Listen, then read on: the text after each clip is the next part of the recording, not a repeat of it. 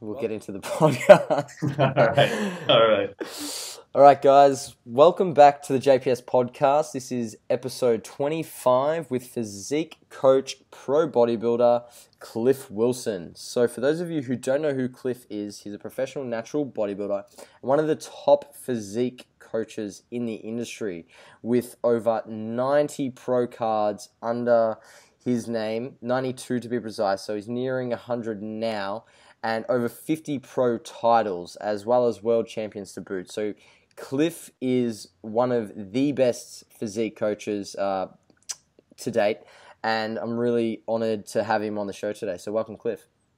Oh, I appreciate you having me on. It's an honor, and thank you for that very generous uh, intro. Thanks, I appreciate it. Cliff is also way too modest, guys. So, and Cliff wants results for his clients, and has proven time and time again why he is one of the leading physique coaches um, because he pushes the boundaries, and every single one of his clients comes to the stage in amazing condition. They hold a lot of muscle, and they just look absolutely amazing on stage. So, we're going to be talking today about contest prep, some of the nuances and things that uh, Cliff does with his clients, and then we're going to talk about a little bit of the off season uh, and how Cliff approaches that personally as well as with his clients. So, obviously, Cliff, you have so much experience and knowledge in the physique game, um, and we'll get all, into all the nitty gritty of contest prep soon. Um, but can you outline to the listeners how you got into this whole lifting thing and what has driven you to excel as a bodybuilder? Yeah, sure. You know, so um, you know, when I first started lifting, uh, I was a, in college. I was playing basketball, and uh, it was a Division One school. So a lot of times they get everyone together and they do body fat testing and weightlifting. And uh, you know, since it was Division One school, a lot of these uh, a lot of these guys were pretty gifted athletes. Um, even if they weren't focusing on muscle mass, you know, uh, particularly, they were they were reading off everybody's stats, and a lot of them were you know six foot two plus all the way to seven feet. But a lot of them were you know they're reading off all the names and so and so, you know, 200 pounds, 9% body fat, you know, 220 pounds, you know, 8% body fat. And they're going down the line. They get to me and they go, Cliff Wilson, uh, six foot one, 156, 14.5% body fat. So I was like skinny fat, you know, compared to all these guys. And one yeah. of the senior, one of the, one of the one of the seniors looks over at me and just goes, "Damn." so so um, that was when I was like, okay, I've got to I've got to change this. Yeah. And so I kind of just started lifting weights and I got into it.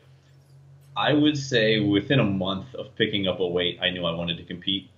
Um, I think we all know that feeling where you know people that are meant for this sport. We all know that feeling where you pick it up and it just feels so natural. Mm-hmm. Um, so you know, I went about my lifting. I, I went about my lifting um, it took me a while before I got on stage. I was lifting for about five years before I actually competed.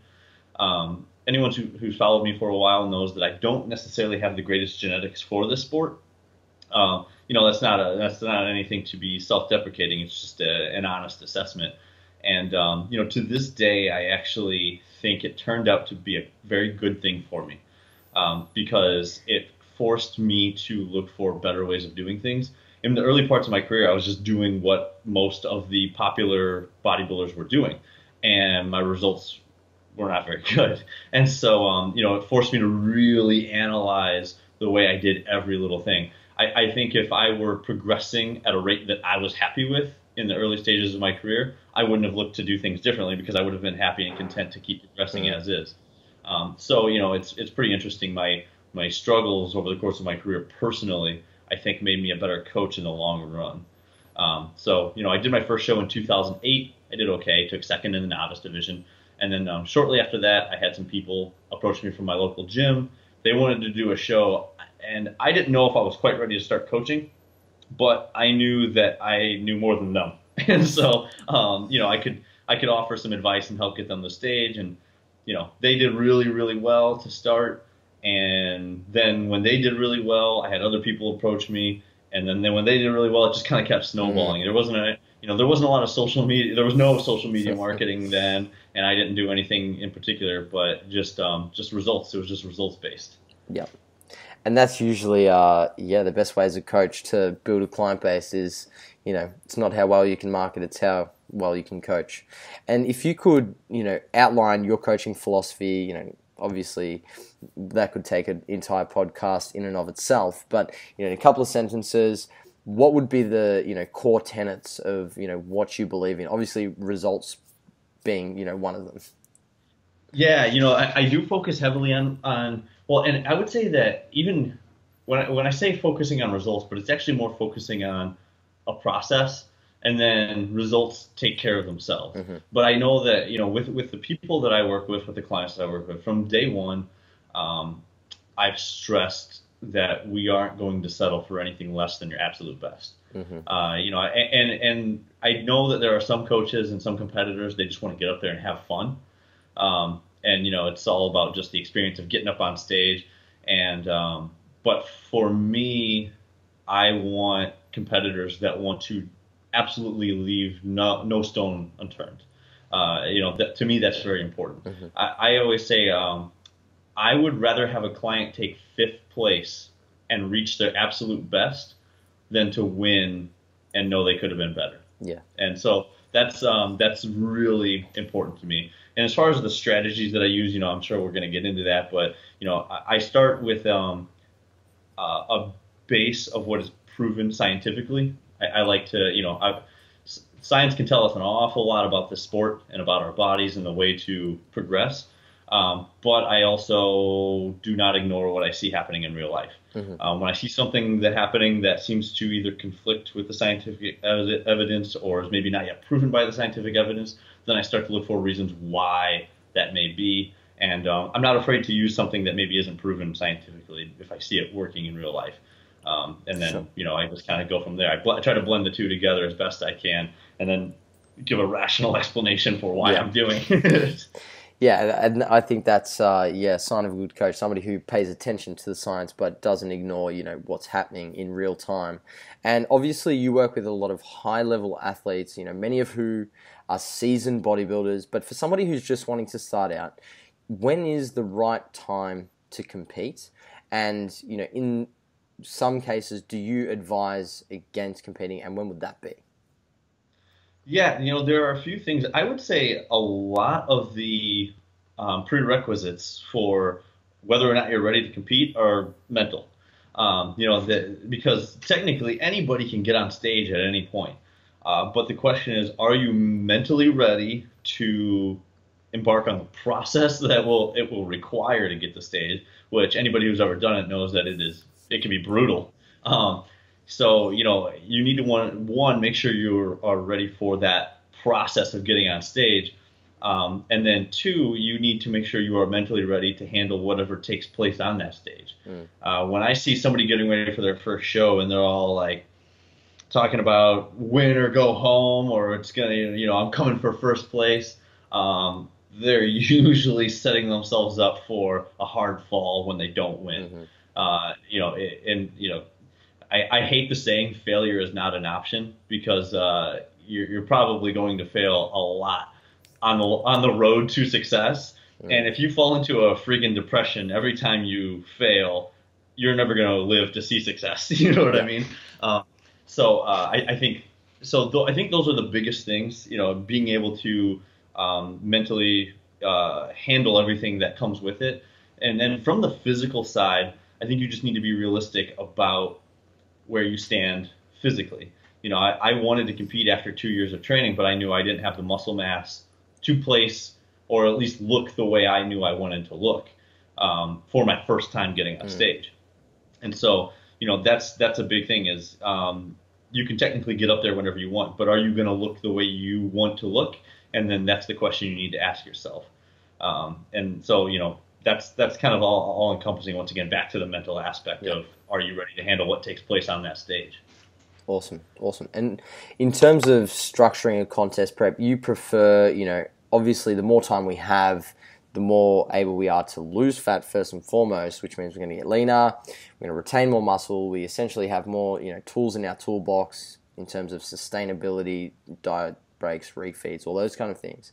And obviously, the industry is like a pendulum. We swing back and forth from extremes. And, you know, back in the early 2000s, the contest prep was like 12 weeks. You'd do your 12 week diet, you'd sprint to the finish line, and you'd be exhausted when you got there, and then you'd gain back all your fat. And we've obviously now this big shift towards the opposite, where it's like you know 30 week preps, you know nine month preps, and all this kind of stuff.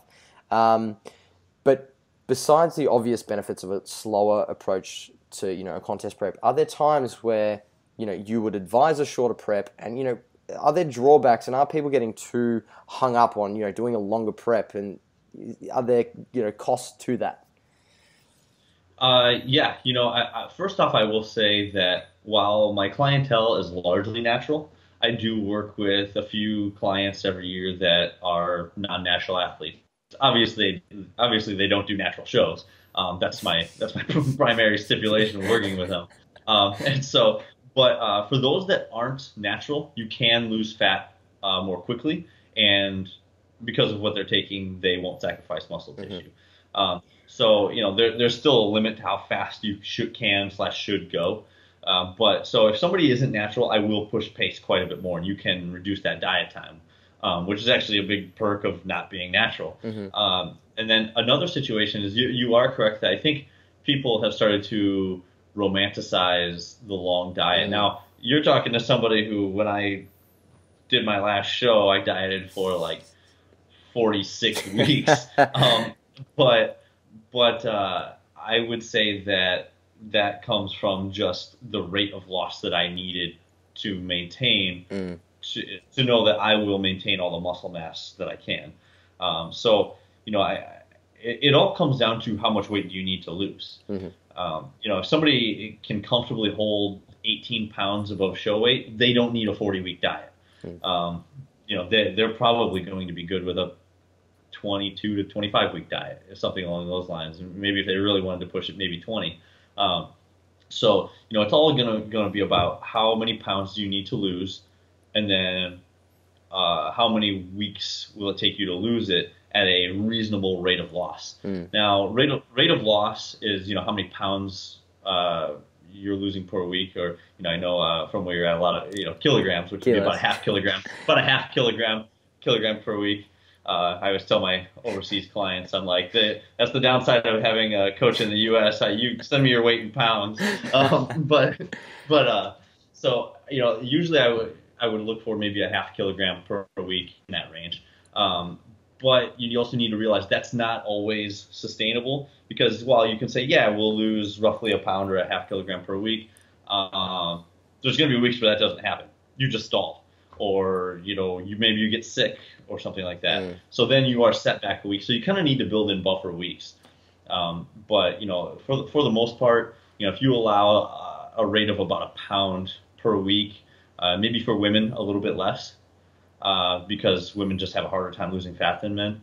And then uh, you can kind of follow that pace as mm. you go along, and you'll be about you'll be pretty good. So, but on the flip side, you know, if you have 40 pounds to lose, you can't expect to lose it in 20 weeks. it's just not going to happen. I yeah. can promise you. Awesome. And um, with your clients, you know, obviously on social media, you know, from what we see, and we hear about all the pro cards and the pro titles and world championships that your clients have. Have there been any times where you've had to pull the pin on the client's contest prep because they haven't been ready because they mentally broke down, you know, for whatever reason it is? Um, and if so, yeah, what were the reasons behind this, and you know, how do you go about dealing with that, and what's the you know plan of attack moving forward from there? Yeah, you know, that is a wow, that is a great question. Okay, so here's one thing that I will say is uh, I've been pretty fortunate. I've been really fortunate to work with some high level athletes, uh, you know, top professionals, world champions, and when I get when I get uh, amateurs or people that are newer to the sport or people that you know are still on the lower tier trying to work their way up. Um, when they cheat on their diet, because it happens, you know, they cheat on their diet uh, and or they miss a cardio session. They say something to me like, "I feel." They always say, "I feel like I'm probably a failure given how um, how some of your clients are and how successful they are and how they must be. So people get in their head that these top pros uh, are just perfect. flawless, yeah. perfect human beings. I can tell you without a doubt, I would say that top pros probably cheat on their diet at a higher rate than they get away with it. The, Yeah, it, it, it, you know people don't want to hear this, but gen- genetics count for a lot. They really do. Now I'm not saying all top pros cheat on their diet, but um, I can safely say it occurs at a higher incidence than probably with the average amateur competitor um, because they can get away with it. Um, you know, it's not, and but once again, it's not like the pros are saying, "Oh, well, I cheated on my diet." They beat themselves up just as badly, and then they compare themselves to other top pros, and they say that guy probably never cheats on his diet. Well, they know that guy cheats on his diet Yeah. too. Um, so you know, it's it's uh, I- there are always going to be instances. Now, there are a lot of people also that just never deviate. Um, you know, but I think it's important to um, realize that that behavior is not out of the norm. And so my job as a coach is to one help people learn to break that pattern of behavior, but when it does happen, be realistic about how to recover from it and or find a different show to Mhm. make it happen. Um, I will say this when uh, when for any reason, whether because you know I'm not I'm not flawless uh, as a coach. There have been times where maybe I've mistimed someone's show, Mhm. or you know maybe they've overeaten on their diet. Whether whether it's you know um, something that I've done or something that they've done. Uh, generally, I sit down with them once I realize that we're probably not going to be ready for our target show date. I sit down with them and we talk about picking a different show. Mhm. Um, and you know that's uh, that's you know never an easy conversation to have. But once again, I don't want somebody up on stage at less than their best, and I know they don't want to be up on stage at less than their best. So you know, it, for any coaches out there, I will I would highly recommend um, talking to your clients about picking a different show once you realize they're not going to be up to the standard that Yeah. you have set for, for yourself. And and same thing with clients. You know, if you I, I can promise you, it is just never a good feeling being on stage thinking, "Damn, I should have looked better than Mm. this." Uh, and so, you know, I, I, I will do that now. As far as you know, but once again, you go back to the issue of, you know, cheating on the diet or deviating from the plan. It most certainly does happen because even the even the best even the best competitors in the world are still human beings. Um, you know, stress gets to them. They have real lives. They have regular jobs usually, uh, and you know those things can get to you. And all it takes is a stressful situation to kind of send you over the edge. Yeah, for sure. It's uh yeah, it's not an easy conversation at all and often at times, yeah, putting aside the immediate and short-term goals is necessary to, you know, get the most out of, you know, your contest prep. And you know, the harsh reality of getting on stage and, you know, getting so lean is that we need to take nutrition and energy expenditure, cardio to places they haven't gone before in most cases. And there's, you know, again, you know, back to what you said about romanticizing the longer contest prep, you know, athletes have started to romanticize, you know, about coaches who keep their clients' calories extremely high with minimal cardio and like these are good coaches, um, you know, and make, you know, claims that coaches who, who bring their clients' calories down extremely low or have them on, you know, a lot of cardio are bad coaches. And whilst, you know, obviously the goal is to keep things you know as healthy as possible. There are times where we require, require extremely low calories, shit ton of cardio, all those kind of things. So Yeah. I wanted to hear your thoughts on you know energy intake and energy expenditure. You know it varies amongst a lot of people, but you know how low have you seen people's calories go? Um, and how much cardio, you know, just as some context and a bit of discussion about, you know, these two opposing views that people have. Yeah, yeah, that's that's a that's a big one. Uh, you know, you're right. There there did start this uh, begin to be this craze where people say things like, if your coach has you eating less than a hundred a day, you know, you need to fire your coach and things like that. And I'm and I'm like, oh man, I would lose an awful lot of clients Yeah. um, because uh, you know, a- a- the big thing is you are right. You want to you want to get somebody in contest condition with as few extreme measures as possible. That's that's always a primary goal uh, among you know in contest prep. But um, the the reality of it is extreme results usually are the result of extreme Mm. actions. It's just the way it is. You know, if if if if people could get absolutely shredded, most people could get absolutely shredded with eating a lot of food and doing minimal cardio, we would see an awful lot more shredded people on stage. Um, and so, you know, that's that's the big thing is um, the way now there are mental and physical side effects from pushing to extremes. Mm. And you know, I, I, anyone who's ever been there will tell you the uh, extreme fatigue, the 24/7 hunger, uh, the hormone fluctuations. Um, they are all incredibly difficult to deal with. And I would even say for some people that have never been there before or that are more prone to it, it's almost traumatic. Um, you know, it has you know lasting mental effects. Um, so I think that you know my job as a coach is to before we even get there, prepare people for what it will be like mm. when they get there, and then you also prepare them for what it will be like returning to normalcy after there. Yeah. Um, I, in my opinion, um, that is the way to remain healthy, mm-hmm. uh, mentally and physically, um, while having to go to extremes. Now, the idea that um, top competitors don't go to extremes is just almost the exact opposite. Yeah.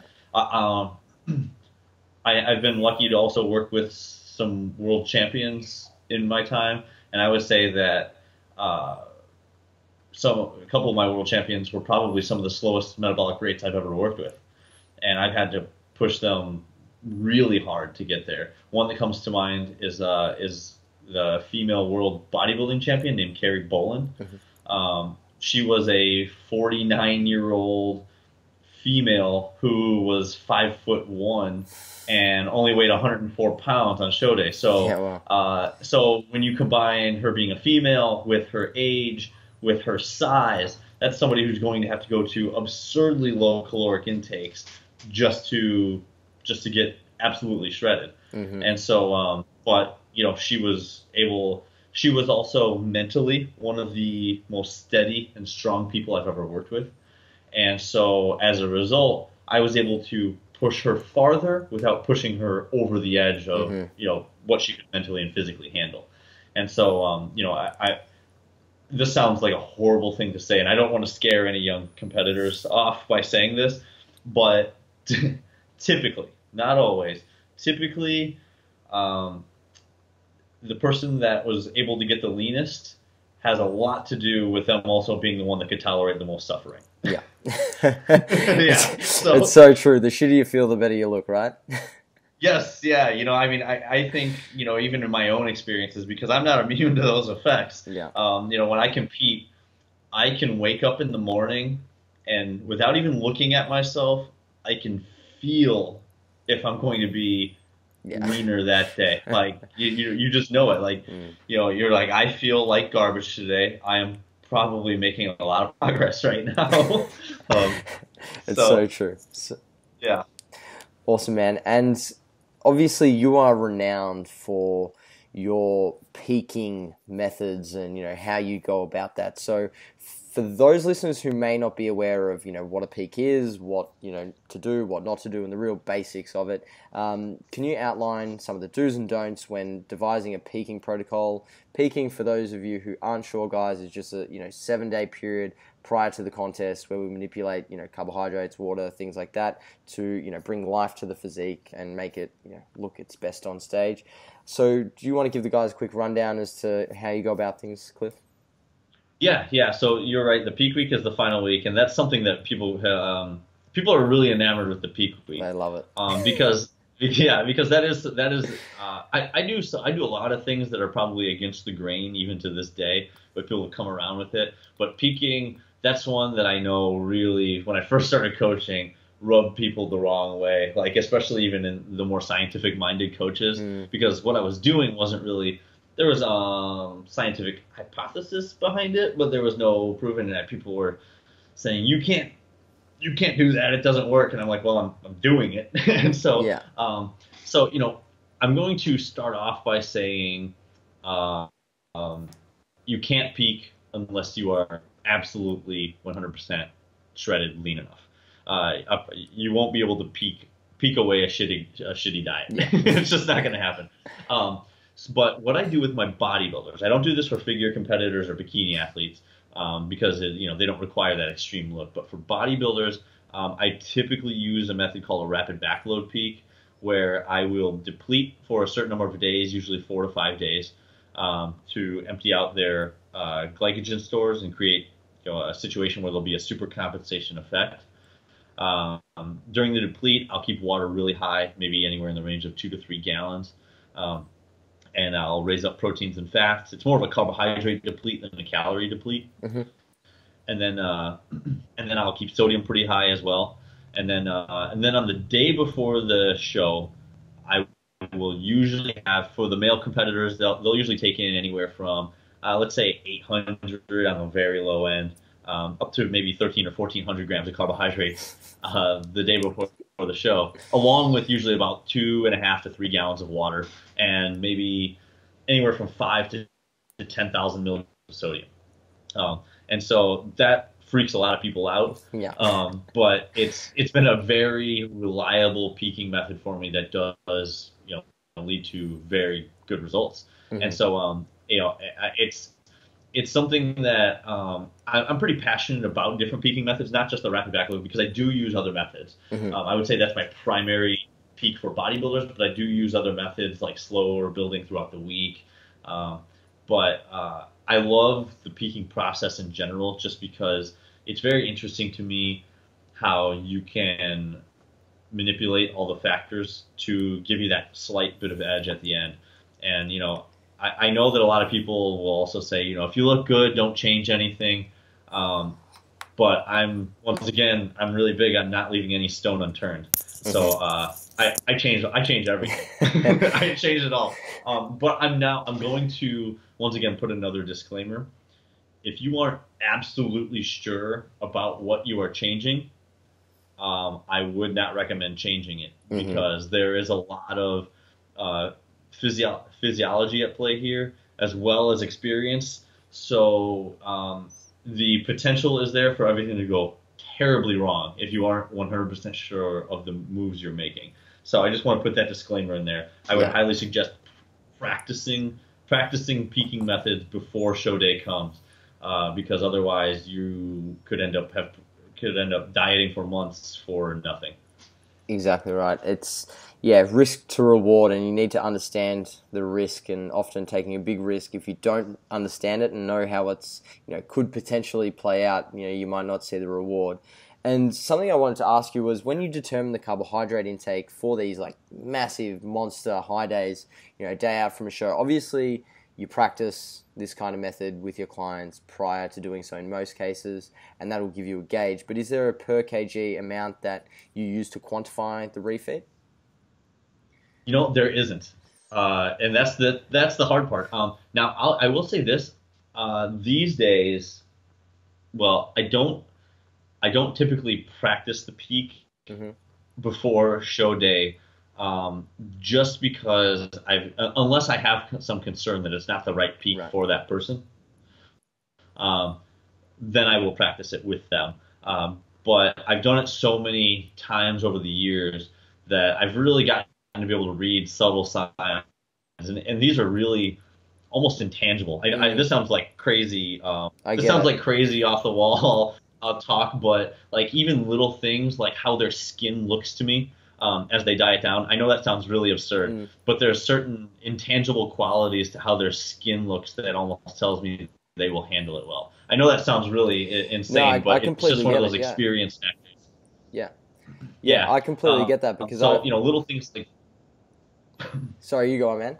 It's just Yeah, go ahead. a little bit. No, no. So I, I like I said, I just um, I find it really funny because like when I say that to some people, they're like, "What are you talking about?" But you know, I can I can spot those certain qualities and how um how grainy their skin looks, or if their skin looks a little bit softer as they diet down, and Mhm. I can pick out who who will really um, tolerate the big carb load. And that's the importance of experience and i was going to say before you know i've definitely noticed that sometimes you see things you know within your athletes how they're looking and you can't necessarily explain it, but you just know by feel and by intuition, like what what they need based on you know your time working with them, and you know science can't tell you what you've seen with working with one individual. You know, especially when a lot of literature is looking at multiple individuals or it's you know applied studies and things like this. We it's very hard to explain what we see as coaches for sure. I think that's where the art kind of comes yeah, in. You know, there's there's a certain art to it, and and uh, you know, so I I really enjoy that. But you know, as far as the um, you know, grams per kilogram or grams per pound, the reason I there's not um, because the I would say metabolic rate is going to be the number one factor for how large. Yeah, I've had I've had 150 pound competitors take in 12, 1300 grams of carbohydrates, uh, and I've had 200, 200 pound competitors take in only 800 or even 700. I found really conservative. Mm-hmm. Um, so it can just vary widely. Uh, and then also another thing that I found is very a, a strange phenomenon, and this this works even with a, a, a non backload peak, but it's you know it needs to be timed more appropriately. Some people will have what I would call a more flexible metabolic rate. Mm-hmm. So while their their calories their calories may get lower um, during over the course of their contest prep. So we may have bodybuilder, you know, bodybuilder A, his calories need to come down to here. Bodybuilder B, his calories come down to here. However, when I start to feed these two bodybuilders, um, this bodybuilder's metabolic rate seems to only uptick this much, whereas this bodybuilder's metabolic rate upticks quite a bit once yeah, you start to disproportionately more uh, based on what they originally weigh in at. Yeah. Yes. Yeah. So you know that's also another thing where I get better at peaking people as it goes mm-hmm. on because sometimes sometimes even though this person's not eating very much, once I start feeding them, um, they'll they don't seem to fill out like other people do, and you can always tell you can always spot these people because they're just like explaining to you as they're eating, they're absurdly hungry. They can't seem to fill up they're hot. They're just like hot. You know, they're just like I'm so hot right now as I'm eating all this food. And so, um, you know, it's it's very that's once again the individuality is um, almost astonishing from one person to the next. So you know, more more flexible metabolic rate people will um, require uh, larger feedings. And once again, that even goes for the non-backload people. If you're going to slowly build carbohydrates over the week, those flexible metabolic rate people can be hard to fill out because every day they seem to be like you add food and then they lose weight, and you add food and they lose weight, and yeah. it's funny. I've actually experienced that exact scenario with uh, one of my athletes, figure competitors, competing this weekend. So it's uh, yeah, perfectly timed discussions. And I wanted to know, Cliff, have you had any horror stories with the rapid backload? I have. I have not. Luckily, um, well, I did have. I did have a situation where I had somebody where I actually think their potatoes went bad, and the like I, I had them eating a lot of potatoes, and, yeah. and uh, and so but that was that. I've never had like uh, like are you talking about like where you wake up the next morning and somebody just spilled over horribly? Yeah. No, no, I've not because I usually undershoot it. Um, if I suspect somebody can take in a thousand, I'm probably going to give them like 850. Yeah, right. Um, and then then in the subsequent weeks, um, we will you know you know, if, if they're going to do other shows, we'll kind of build it up a little bit. Um, I did have one situation back in 2012 where somebody actually woke up really flat. Um, I undershot it too far. Yeah. And he was just I know that sounds crazy, but he was just really, really flat. Like and he was the he was the type of person I think we've seen it where um, for those that aren't familiar, sometimes when somebody's flat, uh, they will just look smaller and tighter. But other times, other people, when they're flat, they almost have a softer look to mm them. Um, some people's flat look is tighter than other people's flat look, and this is somebody that had a softer, flat look. Yeah, right. And uh, I, that was the time that distinctly I remember. Uh, for those that don't know, his name his name is Brian Alstrom. He coaches too, and he's uh he's you know a friend of mine. And so we woke up, and I was like, oh man, he's so flat. And we were we were having him just chug Gatorade that morning. Like he, we were just, you know, all the fast carbs. He was eating Pop Tarts, uh, just you know, trying to get a lot of calories in with low stomach volume. And so, uh, you know, we were, we luckily, I would say things really started to sharpen up maybe like an hour before stage. Right. And uh, and he actually ended up winning his pro debut that day. Um, but that was pro- that was probably the time where I had my biggest like of my coaching career, like my oh shit moment. Like we've got to fill this guy out. and something I wanted to ask you about in terms of you know what type of foods you use for the rapid backload. Um, obviously, carbo- carbohydrate biochemistry, you know, differs between fructose and glucose in terms of like muscle and liver glycogen. There's evidence showing a little bit of a trend towards glucose uh, repleting muscle glycogen, fructose, you know, repleting uh, liver glycogen, all the rest of it. Um, so, are there any specific types of foods that you use? Um, you know, do's and don'ts with what type of carbohydrates you get your athletes to consume.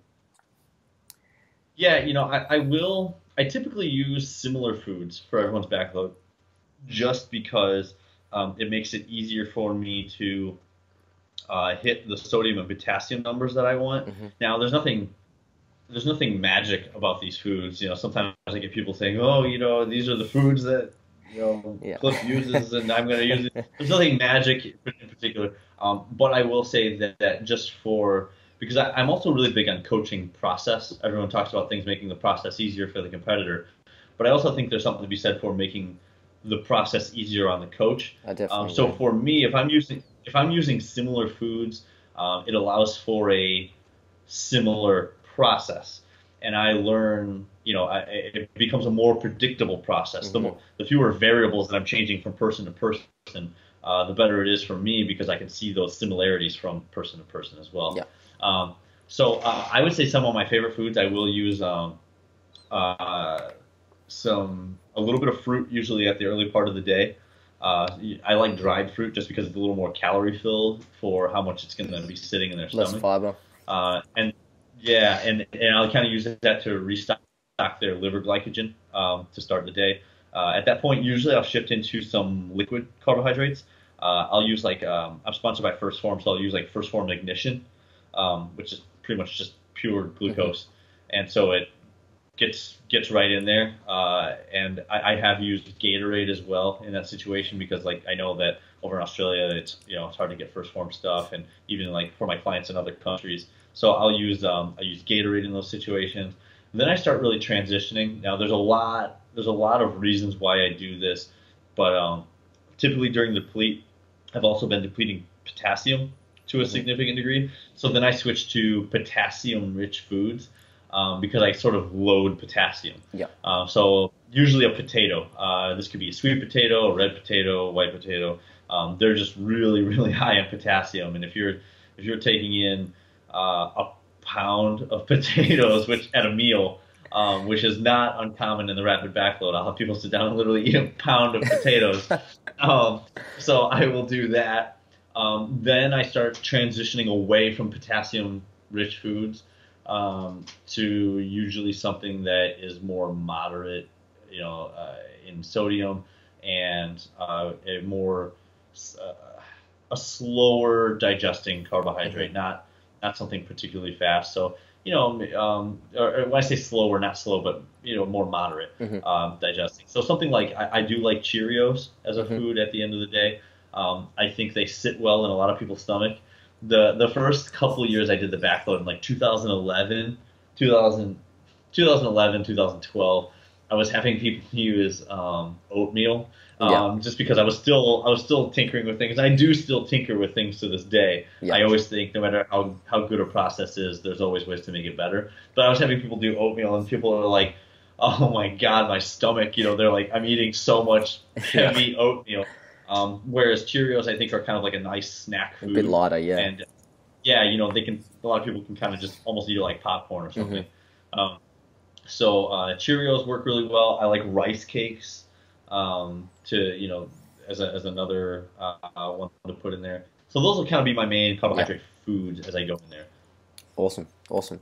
And in terms of spilling over, this is something that obviously you haven't dealt with with the rapid backload, but it does happen, and athletes, you know, holding too much water, looking flat, whatever the case may be. So, what is your advice for someone who is spilled over? You know, if, if it happens, say, two days out, one day out, what would you recommend? Well, and I'll, I'll say this in terms of spilling, there's a because I think when a lot of people think spill, they think you know massive horrible situation. Mm. Um, now, like even with the rapid backload, I've never had any like nightmare scenarios where somebody just massively spilled. Um, but you know, I think there have been a few situations where um, because it's always a give and a take when you're carbing up. Um, you know, you can hit that point, but so you know somebody carves up to their appropriate level, glycogen levels are filled. Um, there are points where you can maybe go a little bit higher, and you lose just a little Still bit of crispness. Mm. Yeah, you still look good.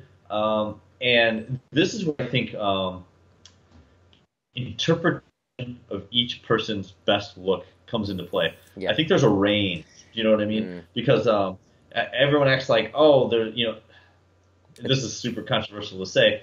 So for some people, a subtle, really subtle spill may not be the worst thing Mm. because of the fullness, the additional fullness that it provides. Yeah. Um, now I know that sounds crazy, but I'm talking very subtle. Um, the type of the type of spill that maybe wouldn't even be noticeable from the judge's table. Yeah. You know what I mean? Mhm. And I, I, I think I would agree with that as well because like I have one guy who's a junior competing in the juniors. He's 64 kilos. We're not gonna really. We're gonna fill him up to the appropriate glycogen levels, and then he's gonna compete later that day in the under 75s, and he's only 64 kilos. So I'm gonna push Yeah. things a little bit more because if we can just get him that little bit fuller and see how far we can go, like I don't think that would necessarily be a bad thing considering he's 10 kilos lighter than most of the other guys. You know. Yeah, yeah, and, and I do think some people, even if they're not necessarily, I think some people look a little bit better flatter. So Mhm. like this is the hard line, you know, right here of you know everything below is flat Yeah. and everything above is spill. I think there's a small range. People can see that Yeah. where you need to play, where you need to play with the individual variables for how that person looks. Mm. And so, um, so I guess I wanted to state that because, um, you know, there's a difference between a massive spill and maybe like, ah, you know, maybe we should have just pulled that in just a little bit more because I've most definitely had those situations. Mhm. I'm not gonna, I'm not gonna pretend, I'm not gonna sit up here and pretend like, oh, I nail it every time. You know, I nail it every time. Um, in fact, you know, uh, you know, I think we all look back at certain peaks and and it, it's very funny because even sometimes when I post pictures of some of my client picture, you know, some of my clients, and people just come on and they're like, "Oh, you absolutely nailed it!" And I think in my head, I wish I would have given them, you know, 35 fewer carbs, you know, Yeah. something small like that. Like, you know, then I think I would have nailed it. Yeah. Um, so, you know, now for a spill, I think subtlety, backload or not, um, is just always going to be uh, a very good thing because if you do spill a little bit, um, that way you could almost see it happening. And once again, it's within that subtle range Mm. where you know if you spill, maybe it wasn't maybe it wasn't your best look. You know, maybe you were a little bit happier with the way you looked the day before. Um, but it was still a very good look. You Mhm. know what I mean? Yeah. So, um, but if you if you do spill massively, um, the important thing is not to panic. Uh, I do think that then getting some activity is really good. Things like um, lightly pumping before every meal. Mhm. Uh, I think reducing food intake is Yeah. just going to be the biggest thing. Not not only carbohydrates, but just fats and even proteins Mhm. because you know some people will just say, oh, you know, I think we're starting to spill or I'm spilled. Let's just eat more proteins and more fats. Well, that's more energy, Energy, coming in. yeah. Yeah, your body is using that energy instead of the excess glucose that is spilled over. Mhm. So you know, if you if you find yourself in a spill situation, um, you need to stop eating for a little while. you know, it's just like you know, so you need to stop eating. Um, and, and I think it's there's a real nervous aspect Mm. you know people because people get nerves and then they feel this like stress to eat um, you know if if if it's friday and you found that you've spilled maybe you've been bringing food up all week and friday comes and you're like i'm spilled over um, you know there's nothing wrong with going five hours without eating you're Mm. going to be just fine if you go five hours without eating and you'll find that you will start to use up some of that glucose and you get a few pump sessions in there nothing crazy but just light pumping to use up some of the glucose um, go for a walk. You know, get some energy going. You know, nothing too taxing. It doesn't mean you want to start knocking out some HIIT intervals, um, but yeah, but you know, go for a walk. Um, and I think that could also be a good thing to kind of bring stress levels down because I honestly I believe that sometimes when people spill, um, their their panic starts mm-hmm. to get at them. So you know little things like that can really really clean up a spill pretty quick, or even the morning of. If you wake up the morning of um, and you find that you are just aren't as sharp as you'd like to be, get a few pump sessions in, go for a walk, have some black coffee. Um, pick up your metabolic rate a little mm-hmm. bit, have a mild diuretic effect, you know, from the coffee to kind of maybe shed a little bit of that, get you sweating a little bit. Mm-hmm. Um, so little things like that can really kind of help bring bring things in. You know, if you're massively spilled, there's probably nothing you can do. But if you're a little bit more spilled than you'd like to be, then you know you bring it back in. Awesome, awesome, man. Hopefully, no nobody out there uh, has to deal with that. you all nail it. Um, yeah. But obviously, one of the big, one of the hardest parts of a contest prep, and every competitor will, you know, admit to this, is at the completion of their contest season and coming out of you know the contest prep mentality. So obviously we have both the you know the physiology as well as the psychology that we have to you know start to bring back to normalcy, like you mentioned. Um, so what is your approach to you know that initial phase after a contest season's over? Obviously, there's advocates of the reverse diet. The 3DMJ guys have the recovery diet. Like, where do you sit on that? What, what's your approach? You know, do you want to just get straight back into you know building muscle, getting healthy, or do you like people to hold condition for a while before you know getting back into the off season? Yeah, you know, uh, for those that are listening that aren't familiar with the difference between like a reverse diet and a recovery diet, I just think we should maybe set a baseline. So yeah, the sure. reverse diet is usually very, very slow, methodical, bringing calories up. Sometimes as little as 10 to 15 carbohydrates per week. Um, the recovery diet, I know in the early stages looks to add a lot. Uh, I believe, you know, I, am friends with uh, Alberto Nunez uh, and Jeff Alberts and all those guys. They're great guys um, with 3DMJ and they do the recovery diet, I believe they look to maybe add about five to 10 pounds really fast mm. uh, in order to kind of get the body back to normal. Um, I'm going to sound really picky when I say this. So if, if the reverse diet is this slow build and the recovery diet is that, I'm like in the middle mm-hmm. of uh, of where that that lies. And I know that sounds extremely picky, but um, so I do add uh, a higher amount of food initially post show. Mm-hmm. I'm not going to take their contest diet and then just add 15 grams of carbohydrates on top of that because they're still in a deficit at that point, most likely. Yeah. Um, so I will add um, the range can just, just vary pretty widely depending on the competitor, but I add something that I know will maybe cause a little bit of weight gain. Um, but let's be realistic, that's probably a significant amount of glycogen uh, to start. But I don't focus on trying to gain weight. Mm-hmm. Uh, I focus heavily on the feel of the person and their performance. Mm-hmm. That's that's my main goal. This is where I, I think, like you said, a lot of the psychology, but then the physiology kind of get blended yep. for myself. So, because I can't say that I follow one single approach with every person. Yeah, sure. Because for some people, post show, let's say I add post show, let's just pretend I add 10 grams of fat and 60 carbohydrates. Now, that's probably not even enough to really even get them into a surplus. Mm-hmm. I think that's fair to say. But when you've only had 100 carbs and you're given 160, Seven. and then, yeah, and you had 50 grams of fat and you go to 60, and also try to get cardio out very quickly, and you reduce cardio, to very low levels, uh, even though you may not technically be in a surplus, you feel really good, especially mm. if a lot of those carbs are put pre-training. Um, I think that in the early stages, people can almost build muscle without seeing a ton of weight gain, mm-hmm. uh, or even see a little bit of just because training improves.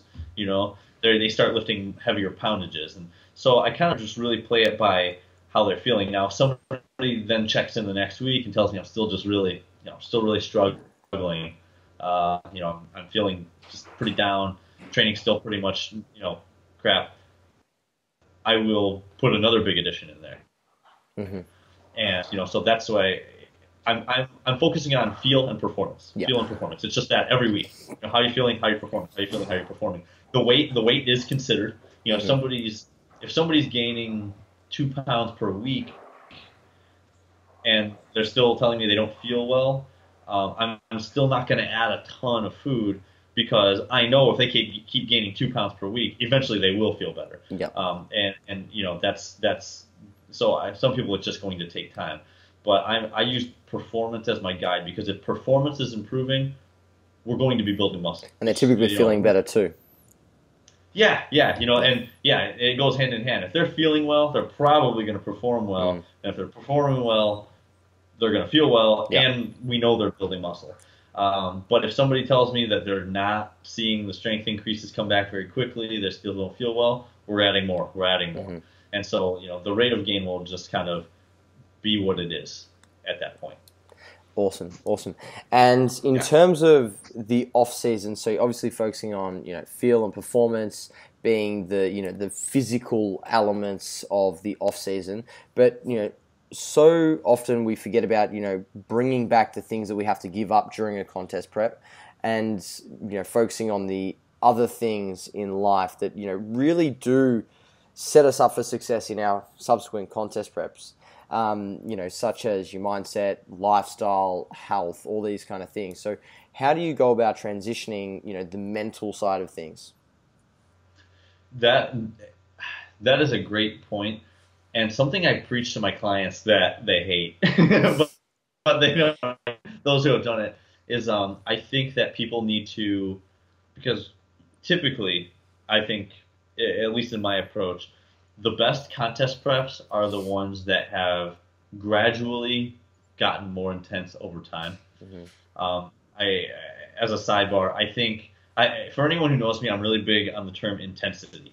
I think we all need to constantly gauge our intensity level and just not in just the way we live our lives. Mm. And a lot of people view their bodybuilding intensity like a light switch. I'm in my off season. My bodybuilding switch is off. Off. But then when contest prep starts, I flip it on and I go zero to 100 with my intensity. Um, whereas I would prefer people keep their bodybuilding intensity like a dimmer switch. Mhm. Um, it's never it's never off, but as show day comes, we continually turn the knob up, and the closer you get, the more intense you become, and uh, and so typically as show day gets closer, we do things like we don't go out to eat as much. You know, we don't estimate. There's no, you know, in the final weeks, there's no estimating. You are hitting everything 100%. percent Uh, you know, those those types of things. Um, as calories become, as calories get lower, we need to be more discerning in our food choices to make sure that we're getting all the nutrition that we need. You know, we can't maybe work in that ice cream like we used to and things like that. So things become a little more, you know, a little more dialed in. So likewise, I like to see people gradually work things in uh, rather than trying to get it in all at once. Mm. As soon as you know, because I don't think. Let's be real. Even the best of us, most seasoned competitors, we have those after effects, those mental after effects from a from a contest season. Mhm. Um, we are not mentally equipped to have too much freedom at that point. Um, I, for myself, post show, I think I only ate one meal out in the first set, six weeks uh, after my contest Mhm. because mostly I knew I wasn't really ready for that. Yeah. You know what I mean? Yeah. I think I think I would have overdone it, Mm. and so I was knowing my limits. But then as I continued to return to normalcy, I can I can now in my off season I can have a meal out probably every other day and estimate my macros perfectly because I'm in a position where mentally I can make those proper choices. Mm. And so um, I, I like to see people put things back in phases. Uh, maybe add one food that you've been really wanting to work in there. Don't start changing your entire meal plan. You know what I mean? Uh, maybe maybe wait a few weeks before you really start going out and est- estimating macros because you're or you're probably not ready to do so appropriately. Mm. Um, you can't you can't be trusted. Do you want to know? Do you want to know two situations that I know are an absolute fail?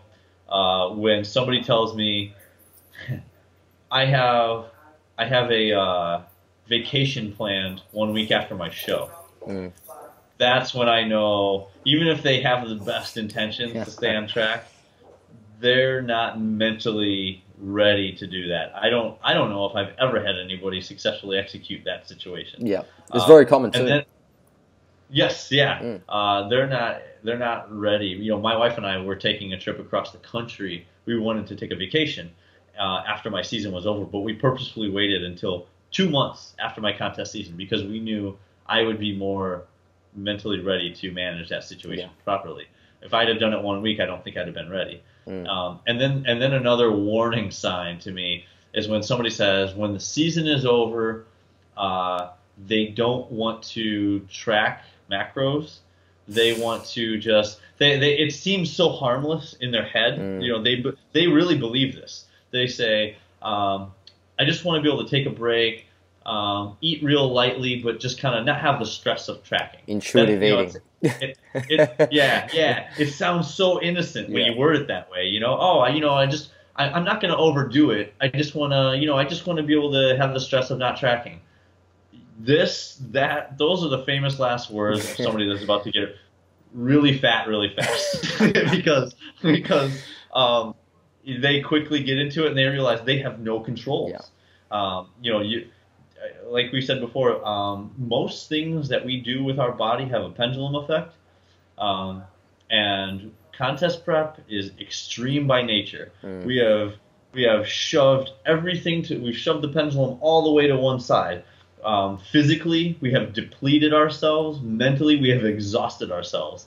So inevitably, when the show's over and we let go of that pendulum, it's going to swing back wildly the other way. And so, uh, and so we need to account for that.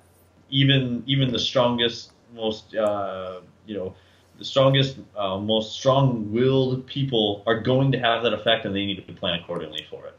There's some absolutely brilliant points there. I, yeah, something I experienced myself and now do the opposite with my clients is make sure that that first, you know, four to six weeks after the contest, you know, we still have the restraints there with the increase in food because it's like a prisoner coming out of, you know, jail. They just don't know what to do. They're going to commit crime when that's all they know, right? So, Yeah. and um, and I, I you go. No, and, and I, you're right. I, I really think like I think a lot of pe- people need to almost pretend like the first four weeks after a show Still are an extension prep. of their contest Yeah, prep. It's, yeah, it's an extension of it. Um, you, then you know, then as you find, po- usually four weeks, people start to get it together. you know what I mean? the biological drive to overeat drops, the food focus drops, like everything starts to settle down.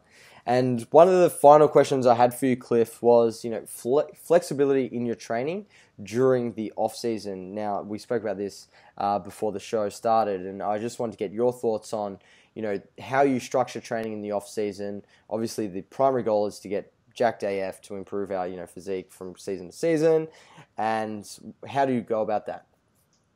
Yeah, you know that this is something I would say is probably a little bit more controversial that I do to the scientific minded, scientifically inclined individuals in the industry. Um, I don't have quite as rigid uh, structures within my training for myself and for my clients. Uh, and it, as a side note, one thing I find very interesting is that I find that people who are usually very big proponents of flexible dieting are also very big proponents of extremely rigid training programs. And then on the opposite end, those who are really into instinctive training also then want uh, Rigid diets. really yeah rigid diets. I don't know why this you know um, there's this parody here, um, but so I prefer a flexible training approach. Now I think there should be um, with my clients I build in constructs. Um, I advise for sets and reps, and I will usually build in some mechanism of progression. Mhm. Um, however, I always tell my clients these are general guidelines, not hard rules, because I am not in the gym with them feeling what they feel. I'm not living their life. Um, and I think that rigid training programs ignore the fact that life impacts what we do with training. Um, maybe I have a client who didn't sleep well last night. Uh, maybe he had a fight with his wife last night. Mm. Um, maybe he, you know, got into a car accident earlier in the day. Uh, these are things that are probably going to lead to him not having a great training session. Well, Maybe having I- a fight with his wife could make him lift more. yes, yeah. so you know, these are the types of things where um, I think the stress of life can play into it. Mm. So you know, maybe that's that day I've I've maybe I've built into his plan if I set up a rigid stru- structure that today is the day. You know, for those that don't know, like RPE scales as an example.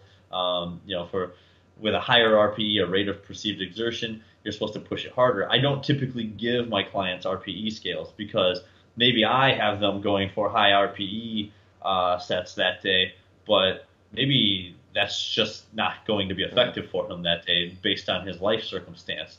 Um, and so, or maybe he just doesn't feel it that day. I think we've Mm. all had those days Yeah. where we wake up, and um, so I think that ignores that. So I think him pushing it that day would probably be counterproductive. Whereas if he would, because also he's going to go in, he's going to try to push it, he's going to fail miserably, inevitably. He's going to feel bad about that. Snowballs. And- yeah. Yes, um, I would rather have them have the ability to train pretty well that day. Uh, you know, I mean, I, I think a lot of I think a lot of progress has come out of some pretty, you know, pretty moderately intense training sessions. Mm. Um, I think that'll feel good, and he'll not feel so beat down the next day, and maybe he'll be able to actually just kill it the following day. Mhm. And so, um, and I'll even use myself as an example. Early on in my training career, I would like build in these really strict uh, structures where my intensity was like set that day, and sometimes I would travel for shows, and I wouldn't sleep because I would have clients.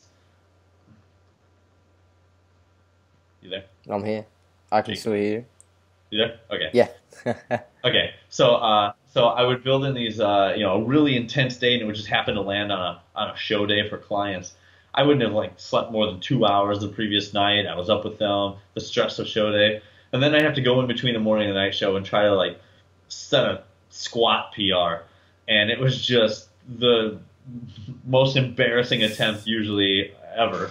Um, and I would I would also just feel really run down when I would return from my from my trip, uh, and I felt like it would take me a few days to get back on track. Um, whereas now, uh, if I do have a training session that day, sometimes I'll even just say, you know what, today is not a day I should be training. Mm. Um, or if I go in, I will maybe change it up to higher reps, so it's a little less physically taxing, um, and I will execute a pretty good workout. But I find the moment I get back from my trip, because I didn't overexert myself, I am right back on it and ready to proceed with great training sessions. Yeah. Um, so I, I think there now I will say I think beginners need more structure in their Mhm. plan because they don't they don't have that feel. They don't have that feel yet. But I think the more advanced you become, the more flexible your training should become to um, suit what you know is probably best in that moment.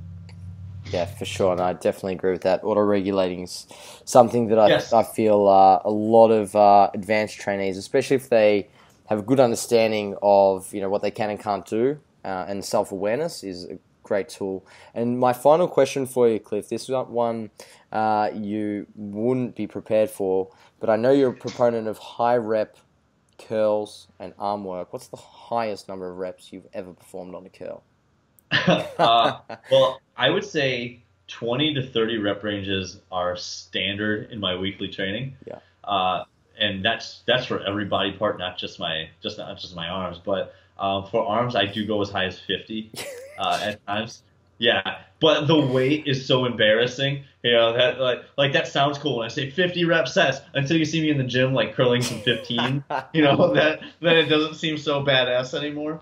Um, but you know, I, I really think the the volume that you can get from high rep training is uh, pretty severely underutilized for a lot of body parts. If, if if people out there haven't tried, you know, 30, 40, or 50 rep sets for their arms, uh, give it a few months and work it in uh, regularly, and I I promise you'll be pleasantly surprised. Awesome, man. Thank you for that. Well, Cliff, it's been a pleasure having you on the show, man. Really appreciate uh, the insight you've given us into contest prep, peaking, and then also those off season recommendations for training and nutrition.